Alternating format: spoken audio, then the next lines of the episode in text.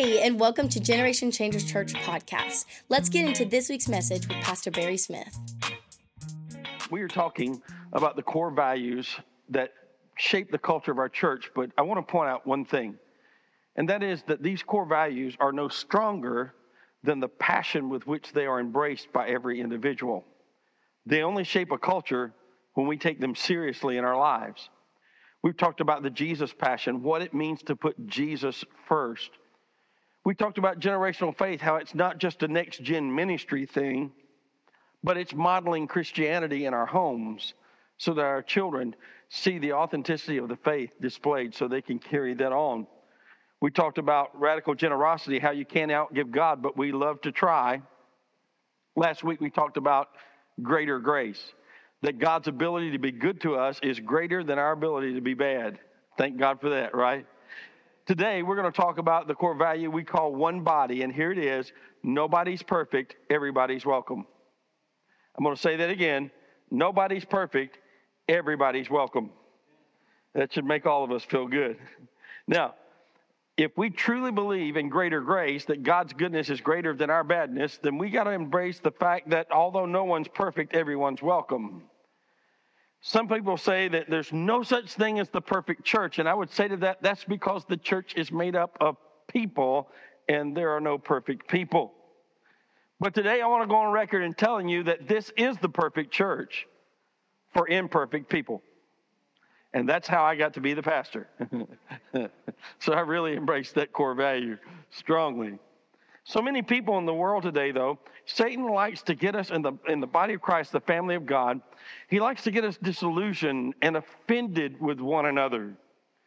The enemy loves it when sheep take their eyes off the shepherd and put them on the other sheep.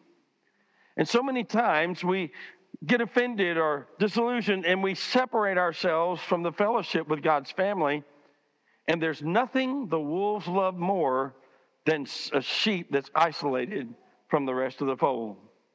That's when the wolves of discouragement and, and loneliness and bitterness and anger and division begin to devour that sheep and begin to tear away at its, at its spiritual existence. Well, we're going to disarm the devil today.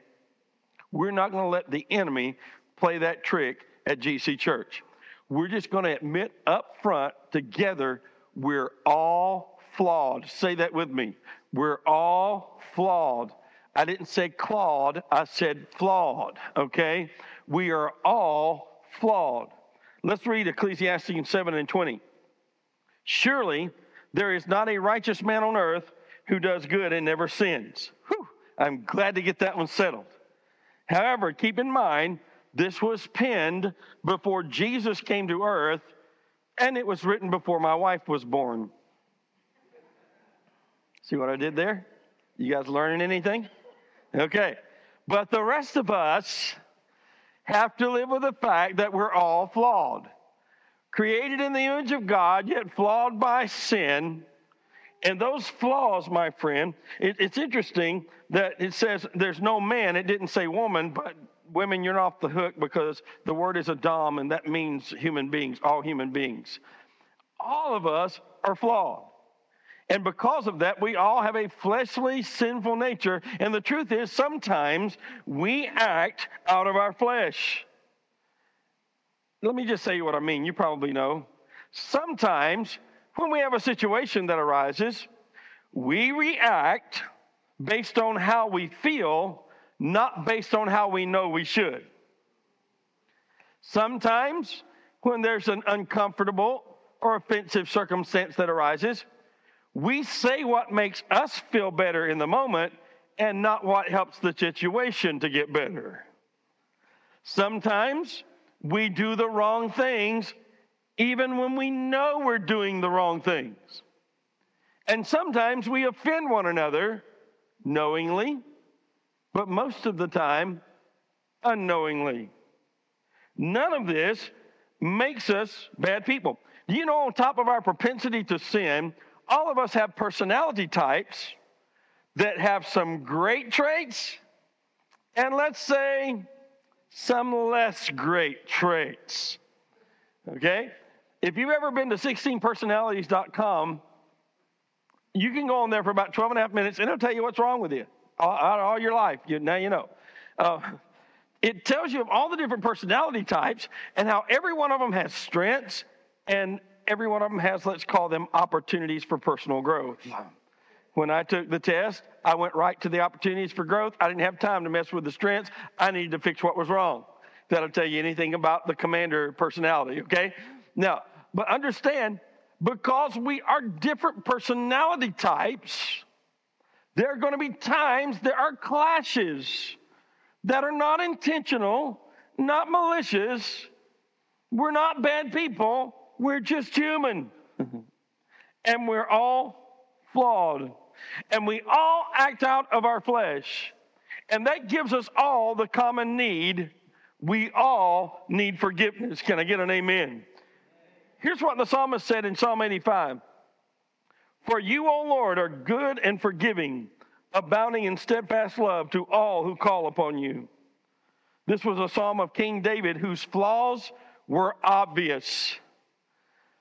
But here's the thing he was alive during the time that his stories would be recorded in Scripture. And his mistakes were written down so that for thousands of years we could still talk about them and remember them. I'm glad I wasn't living in the time the scriptures were written. I would be a sermon illustration every Sunday in some church. But understand, the worst thing that can happen to you today is they put it on social media. Right? But you know what's so good? Somebody that does something dumber than what you just did is on their way. And they're going to put that on social media and it's going to bury your story. But man, when it's written in the Bible, nobody's ever going to forget it. David was a sinfully flawed individual, yet God called him a man after my own heart. And when you read Psalm 86, you see a flawed man that had tasted the goodness of God's forgiveness. And that is who all of us are. We are flawed people, but in Jesus, we've tasted the goodness of God's forgiveness. How many of you are glad today for the forgiveness that God has given to you? See, the only problem with forgiveness is it costs dearly because the Bible says without the shedding of blood, there's no remission, there's no forgiveness of sins. So, what does God do? God chooses to rip the very heart from his chest in the form of his son and place him on a cross so that his blood may be shed, so that forgiveness can come to all who believe. Hear me. Jesus came to bring us forgiveness from sins, and I'm so glad that he did. But understand this the church is a community of believers that believe we've all we're all flawed, we've all sinned, and we all need the forgiveness of a benevolent, gracious God. When people point out the sinfulness of Christians, you kind of want to go, duh, we know. That's why we're looking to Jesus. We're not perfect, we're just perfectly forgiven. It's interesting that before man ever sinned, God built redemption and forgiveness into his relationship plan. Because the Bible refers to Jesus, notice that John called him the Lamb of God that takes away the sins of the world, but elsewhere the Bible calls him the Lamb of God slain from the foundation of the world. Before the world was formed into place, before Adam and Eve ever fell and sinned against God, God built forgiveness into his relationship plan with us. And I'm so glad but as the family of God, you know what? We are supposed to build forgiveness into our relationship plan with one another. That's what helps when you get together. I mean, when you get together with a bunch of flawed people that have the, the occasion to act out of their flesh and you try to make them one people, what could possibly go wrong? Everything can go wrong. That's why we all need forgiveness. Here's the thing we've got to realize we're all flawed, but we're all family. It's about to get good, or Punch your neighbor with the elbow and wake them up. Here we go. Do you realize that Satan tries to divide us by our flaws, but our flaws are the first thing we have in common? And it's what connects us. I want to show you something. I hope I have this direction right. I believe I do. Have you ever seen a puzzle? You see a couple of pieces here. No puzzle has perfect shapes, perfect squares, perfect triangles, perfect circles. If they did, they could lie next to each other on a surface, but they could never be interconnected. There has to be some imperfect shapes that hold us together. And we need to realize the first thing we have in common is that we're all imperfect. We are all flawed. But Satan tries to use those flaws to tear us apart. And he uses the things in us that are different from other people to divide us. When God says, I will take the imperfect pieces of the lives of my children and I will cause them to fit perfectly together in one family, the body of Christ. Understand something. All of us have odd shapes, as do these puzzle pieces, but we fit together because of that. We have the commonality that we come from the background of sin, born into sin and sin into us, and we're all shaped different. We all look different. We all have different experiences, but that's one of the very things that causes us to come together. Wow. Here's the thing regardless of our occasional clashes, regardless of our disagreements, regardless of our offenses, God is still our Father. Now, I'm going to tell on myself a little bit from my childhood, if I may. If you want to take a minute. I have two sisters, one three years older, one seven years younger. I was the man on the middle cross growing up in my house, surrounded by two thieves. No, I'm just kidding. Now, uh, uh, we used to argue. We used to fuss and even fight. How many of you fussed and fought with your siblings? Anybody? Tell the truth, stay in the church. Now, my bigger sister used to beat me up until I got to where I could land punches that landed. And then we became friends. I don't know how that happened. The boys, don't be hitting your sisters. You hear me? I was trying to survive, trying to live. It's not a good thing to do but she was, they called her a tomboy, and boy, she could whip any boy on the street.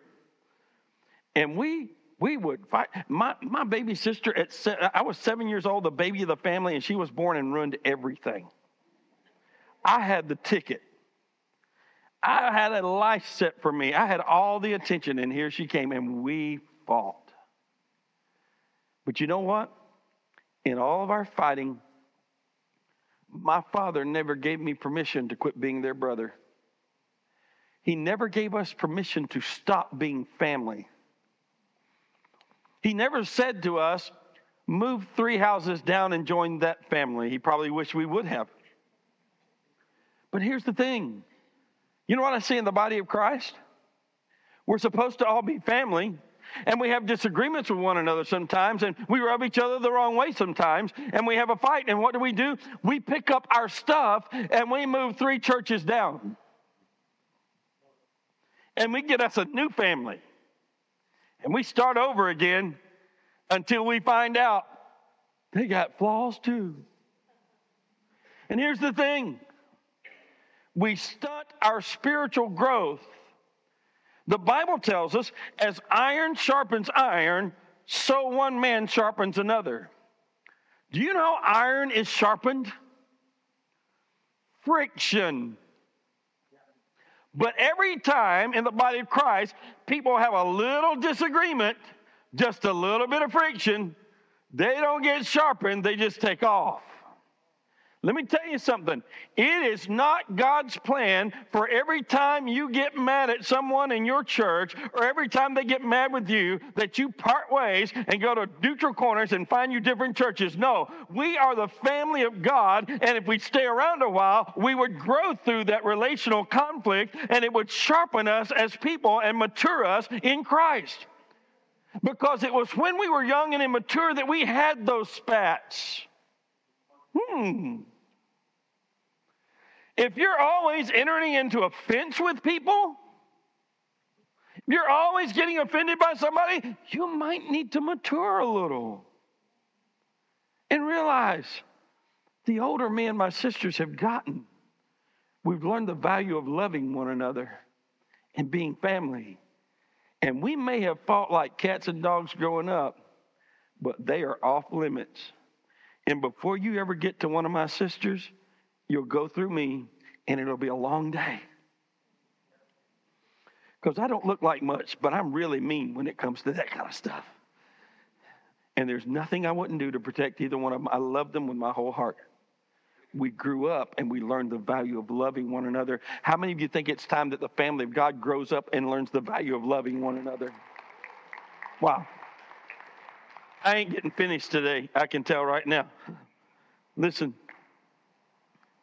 it's not perfect people, but this is a perfect family, God's family around the world because it's all based on the perfect love and the perfect grace and the perfect forgiveness of Jesus.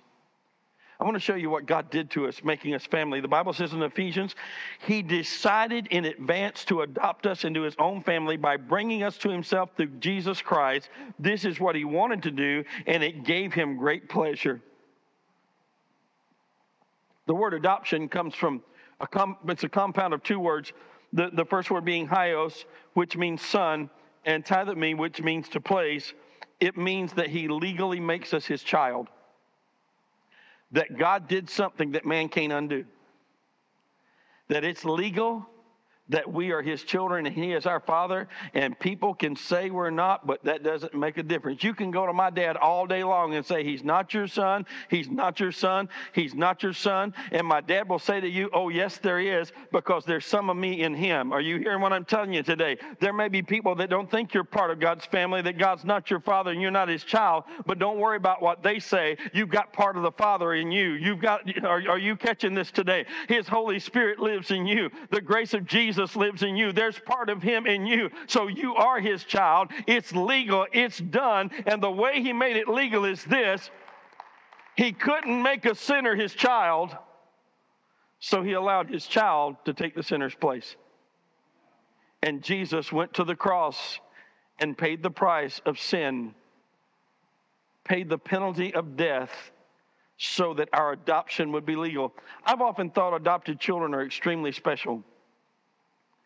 Sometimes there's a parent that has to make a very selfless, hard decision to give a child up so they'll have a quality life.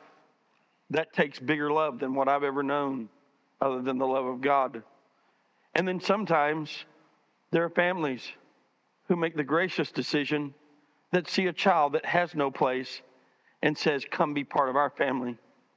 That's what Jesus did for us. That's what God did for us. When He saw us spiritually homeless, when He saw us wandering on our own, God says, Come to my house and be part of my family. God chose to love us. He doesn't love us because He has to, He loves us because He chooses to. And I'm so grateful. Let me ask you this How many of you are grateful that God chooses to love us anyway? And there's nothing anybody can ever do to separate us from that love because it's a love of His choice. Wow. I better move on. We are all family because God is our Father, and here's the beautiful part we all fit in.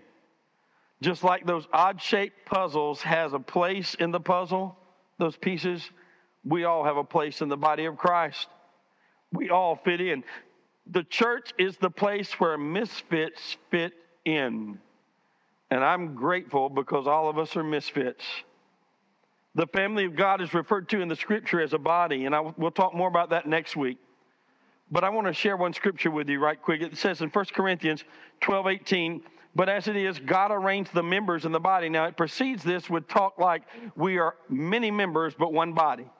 And then he tells us God arranged the members in the body, the parts of the body, each one of them as he chose.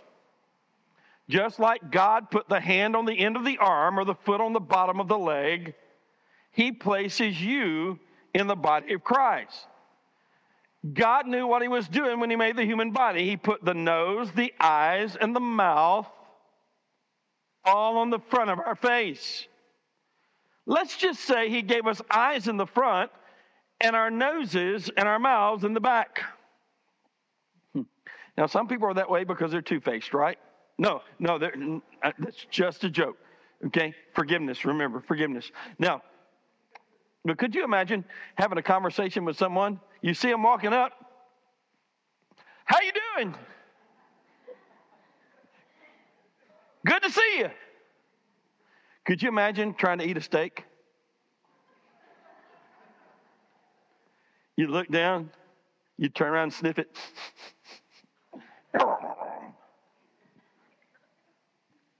How ridiculous is that? God knew exactly what He was doing, putting the parts of the human body where He put them. And He knows exactly what He's doing when He places you in the local church where He sends you. He knows what He's doing. You have a place and you have a purpose, and He knows where to put you. Now, uh, I'm going to say this as quickly and as with as much love as I can, but there's a disturbing trend in the body of Christ today that I see, and let me tell you what it is. The spiritual leadership in the home, especially when it comes to church connections, has been handed to the children and not the parents. Here's what I mean. Oftentimes, people's children determine where they go to church. It's just true. Every church should strive to have a strong next gen ministry. Tots, children, teens, that's important. Every church should be committed to that if they want that church to continue to worship Jesus and, and serve the Lord long after this generation is done. We believe in that very strongly. But here's the thing so many times, children make the decisions where their families go to church today and we hand the spiritual reins of the family over to spiritually unqualified individuals. Let me ask you this if your family were going out to eat, would you throw the car keys to your three year old and say, You're driving? Why wouldn't you do that? Well, number one, it's illegal. Everybody agree with that? Got to be at least 16 and have a driver's license, so it's, it's illegal. They don't have the legal right. Number two, they don't have the expertise or the skill set that it takes to drive your family safely. And third, based on the first two, it's just not the smart move. But yet, so many times, children become the spiritual leaders in their family and lead their, their, their, their, families to churches. Now, let me say this. Sometimes I do believe that parents don't listen and God uses children, and out of the mouth of babes, the word of the Lord comes. But I do believe that every parent should take the responsibility for their family's church connection and be the spiritual leaders in the home and tell your children why you're doing what you're doing and bring them all into the decision God's led you to make you are parents, you are to be discerning of where your family goes to church because listen, it's not really our choice. The Bible says God places us in the body where He wants us. We have to pray and surrender to that. And that means you may have to put up with preaching like this. It might not be pleasant. You might have to put up with worship like Pastor Blake gives. But if that's where God wants you, honey, then put that's why, you know what? We have a saying around here if God sent you, you can't leave, and if He didn't send you, you can't stay. Because God places people in the body where it pleases Him. We all fit. Yes, we're all flawed. Yes, we're all family. And we have this in common. We're all fighting for forever. All of us are fighting the good fight of faith to ensure forever with Jesus at the end of this life. Let me just put it this way we're all trying to get from here to heaven. And the truth is, the devil's not our cheerleader. He doesn't sit back and go, Go, man, go. I hope you make it. The devil positions himself in your face, trying to keep you from making one footstep toward eternity with God. That's why we need the local church because we all need a connection, a connection that brings us strength when we get together with like minded people with similar struggles, yet we have a common goal, and that's to get from here to heaven and take as many people as we possibly can with us. There is a shared strength from which we benefit when we come together the, as the body of Christ. God did not design us to live the Christian walk alone, He designed it that we interact and connect with one another. To do it like the foot that is useless without connection to the leg, and the hand that is useless without connection to the body, hear me, we will never live the fullness of the Christian experience or experience divine purpose disconnected from the body of Christ. He designed it that we do it together. And the opportunity for growth relationally, spiritually. How many of you know, how many of you have potted plants in your home? I didn't say how many of you are growing pot in your home. I said how many of you have potted plants in your home? Okay? Get your mind on Jesus. Uh, now, here's the difference between a potted plant and a planted plant. It's convenient to have that potted plant because you can move it anywhere you want to. If you don't feel like you're getting enough sun in one place, you can pick it up and move it to the other place. But here's the problem with a potted plant it never grows beyond the potential of its pot. A planted plant, however, takes roots. And when a plant takes roots, it produces fruit. And that's why we all need to go to God and figure out that local church connection He's got for us, and we take root and start producing fruits of service to the Lord that will enhance and further the work of His kingdom because we are to be planted, not potted. And when you're planted, you're there when it's sunshining and you're there when it's raining. You're there when it's dry and you're there when it's wet. You're there when it's day and you're there when it's night. God designed for us to be planted, not potted. We need a connection. Secondly, we all need a covering. Every one of us, including me, needs the covering of godly shepherds. I am grateful when I look around the room and I see the God relationships I have.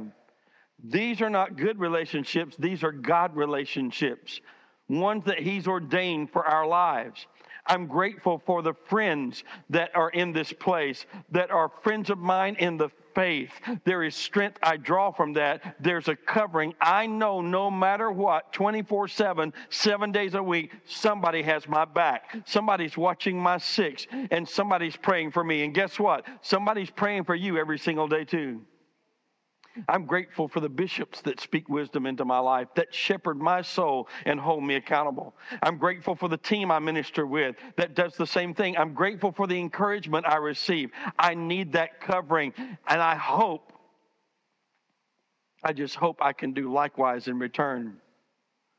All of us need a covering from the enemy's plot against us, and we find that in the family of God. It's a connection to the greater body of Christ around the world.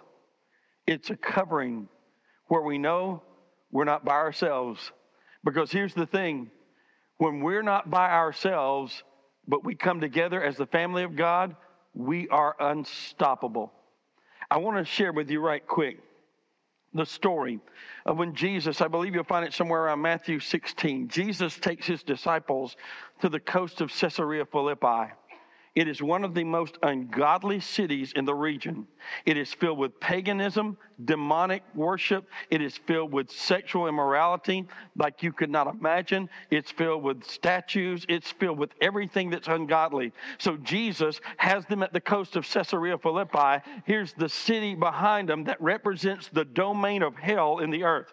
And Jesus looks at them and says, Who do men say that I am? And this is all going somewhere, Jesus is setting them up. They said, Well, some say you're Elijah or Jeremiah or one of the prophets. And Jesus said, But who do you say that I am? And Peter said, You're the Christ, the Son of the living God. Jesus said to Peter, Blessed are you, Simon Barjona, for flesh and blood has not revealed this unto you, but my Father who's in heaven. And I say to you, You are Peter, and upon this rock I will build my church, and the gates of hell will not prevail against it. Now, I want you to imagine the domain of hell and the earth in that region is right behind them, right within sight. And Jesus says, when we come together with a common revelation that Jesus is the only begotten Son of God, how many of you believe that Jesus is the one and only begotten Son of God?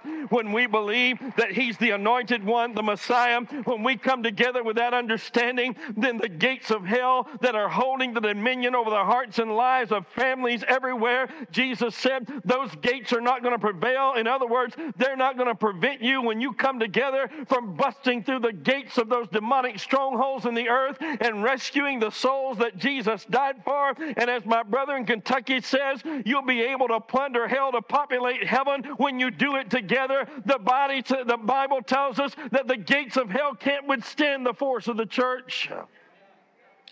And you always hear me say this when I preach on that scripture, and that's this the Bible never said the gates of hell wouldn't prevail against you or against me. It says the gates of hell won't prevail against us, the church. When we stand together, we are unstoppable. And people who are bound and people who are lost have hope because the family of God is united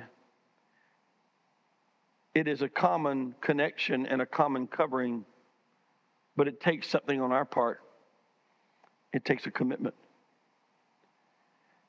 How many of you, if you just um, did work on being a family, would think that your family would survive? If you just let, you know what's sad? People miss a decade of Christmases together because they're mad at each other. That's not only sad, that's just silly. That's Satan. Satan divides and conquers. And they miss the joy of loving one another and fellowshipping one another because they don't work at being a family. It takes a commitment. My wife and I are married today by the grace of God and by the kindness of her heart, but by a commitment on both of our parts to be married. I don't want to conduct myself in any way that makes her not want to be married any longer. If you've ever been to the couples retreat that we just booked again for next year, you'll know what I'm talking about. It takes an effort on our parts, a commitment daily to be husband and wife, and it takes a commitment on our part to be the family of God. I know this is scary, but I'm your brother. That freaked me out a little too, especially if I was a first time guest. I'd be going, oh, no, you're not. Uh, but you're my brothers and you're my sisters. And that means we make an effort to stay connected. Whether it's getting involved in life groups or serve teams or whatever it is, we make a practical connection. We build friendships and relationships with one another. And when we do that, hell can't stop us. Next week, we're going to talk about how we're better together and how we're not just called together to benefit us, but we're actually called to benefit the world by sharing with them the gospel of Jesus. But it's very simple. You become part of this family by accepting Jesus as your Lord and Savior. We don't wave any magic dust over you or make any big. You, when you accept Jesus, like it or not, we're family. But when you decide to become part of a local church, what you're telling the world is, I'm connected to all believers in Jesus around the world, and my local church is my place of connection. I'm part of where this family meets on a regular basis. Because, see, it's not just about the GC family, it's not just about the Baptist family, it's not just about the Pentecostal family or the Presbyterian family, it's about God's family. And let me say this it's not a white family, it's not a black family, it's not a purple family, a yellow family, or a red family, it's God's family. And it's not just about all of God's children right now. We are part of the same family that has been around since Jesus called us together as the church called out of the world to be the family of God, the body of Christ. We are the spiritual descendants of those who walked with Jesus, John the beloved, Paul the apostle who went and was a missionary to the known world and the regions of the world at that time. He's part of our spiritual heritage. And here's the thing this family we are part of has been around for 2,000 years. We've been through hardships, we've been through persecutions. We've had martyrs. We've had people that have gone to their own crosses and lost their heads beheaded because of their faith in Jesus Christ. I don't take that lightly today. We're part of God's eternal family, and we are part of that same family that followed Jesus around every day. And guess what? The world has tried to destroy us, but we're not going anywhere until Jesus comes. We will forever be the family of God. And when Jesus comes again, we'll be the family of God in the presence of the Lord. Come on, somebody. This is a forever family. We are part of the family of God. Stand with me all around the room. Pastor Blake is going to come and give you an invitation just to take whatever your next step is to be part of this family because we love you. And whether you're a family of five or a party of one, there's a place for you. There's a place for you. I just want to close by telling you this. Well, we'll talk next week how God mobilizes this family for the good. Today, I'm just grateful to be part of this family. As much as my wife and I love each other, our lives would be so empty without Jesus and without you. You're a joy to our heart. We pray for you every single day. God's blessings and protection over you and your family. When we know you have a personal need, we call that out before the Lord. We're grateful to be in this loving family. And though I'm back and forth between campuses and you've got family members in Lebanon maybe you've never even seen, and I'm running back and forth, I wanted to take a moment today and tell you one thing. Kathy and I love you deeply. We want to see everything God designed for your life to come to pass. And if we can help that in some small way, that's why we're here. But always remember, we are praying for you. We love you. And our intention is to be together till Jesus comes and then be together for all eternity because I want a special seat. You know, we have a lot of kids from the church come over to our house and jump in the pool. Sometimes we're not even home. We come home, we got a yard full. I'm personally going to do a cannonball in the Crystal River when we get together in heaven for all to see. It'll probably cause the river to run dry. I understand that. I get it. But I can't wait to spend eternity with you worshiping the one who forgave us and set us free. God bless you. Thanks for joining us today at Generation Changers Church. If you haven't already, hit that subscribe button and leave us a review. It helps this podcast reach even more people. GC can now be your home church no matter where you live with GC Church Online. Watch weekly messages wherever you are with family and friends. Join our online family today by texting the word online to 615 488 7151 and let's do life together. If you would like more information, please visit gcchurch.tv. And special thanks to those who give generously to help us produce weekly content like this to reach the world with the message of Jesus. If you'd like to partner with us, you can give by clicking the link in the description or texting the word give to 615 375 4286 or by going to gcchurch.tv and clicking the give tab. God bless you, and we'll see you next week.